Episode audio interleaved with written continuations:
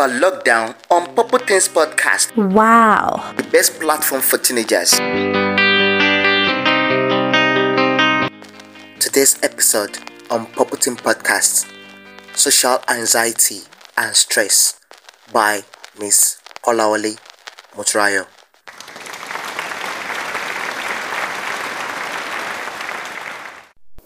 Hello, good day, amazing listeners. Welcome to another insightful and thought provoking episode of Teens Podcast. My name is Masurat Kolawole, a student, researcher, and an SRHR advocate. Today, I'll be talking about social anxiety disorder and shyness. The program will be in segments or divisions, which are explanation of social anxiety and shyness, how it feels like to be socially anxious or shy, signs or symptoms of anxiety and shyness, actions that influences or trigger anxiety, situations where anxiety or shyness comes in place, symptoms among students, and also how to help people with such disorder. Social anxiety disorder is a type of disorder that causes extreme fear in social settings. People with this type of disorder have trouble talking to people, meeting new people, and attending social gatherings. They also fear being judged or being scrutinized by other people. While shyness can also be regarded as a type of social anxiety because it flares up at certain times and it tends to be more apparent. Shy people don't normally fear in non performance scenarios such as talking to people one on one, but rather in cases where they have to speak or present.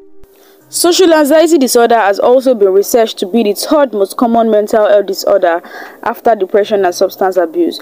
People with this disorder fear being in situations where they are constantly judged or negatively judged, and they constantly worry about embarrassment or humiliation. Some of the actions that can influence or trigger social anxiety are physical or sexual abuse, bullying or teasing by peers, domestic violence, death or desertion by a parent. These activities are the ones that influences social anxiety and people with this disorder have gotten so comfortable to be by themselves alone and they constantly shy away from being from the public or relating to other people.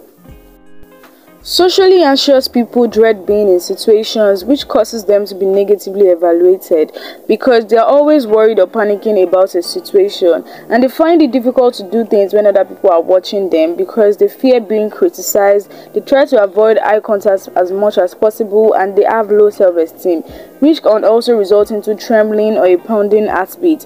They also try to avoid doing the things they love. They try to avoid going out because they are so fearful of those places and they also feel some discomfort about going out to different places. They are not able to talk to their classmates. They refuse to do volunteering in classes. They refuse to do class presentation. They try to avoid social situations to a point where it negatively impacts their performance. You are listening to Purple Teens Podcast, the best podcast platform for teenagers. Socially anxious people don't even want to be in a place where they have to talk to new people or meet new people, give presentations or give speeches. They, they are even scared of walking down their streets. And they dread or fear those situations so much.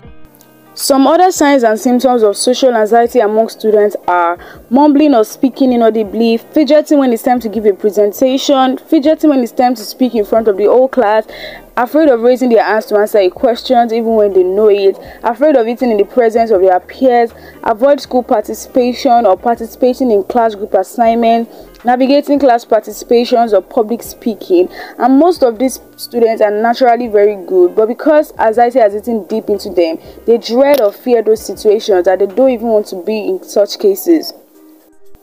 As the kind person that we all are, we should go out there and provide support to people with social anxiety disorder and also encourage them to never bottle up and become a better person.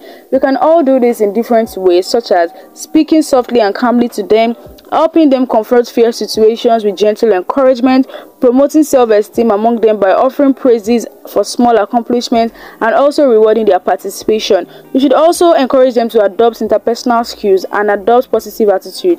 We should also tell them to always talk about it and never bottle up. They should speak to close people about how they feel and how they can help them. They should also be encouraged to adopt healthy habits and routines and also be helped to build new strategies to help them manage fear and also build new friendships. All these activities will constantly help to reduce social anxiety among them.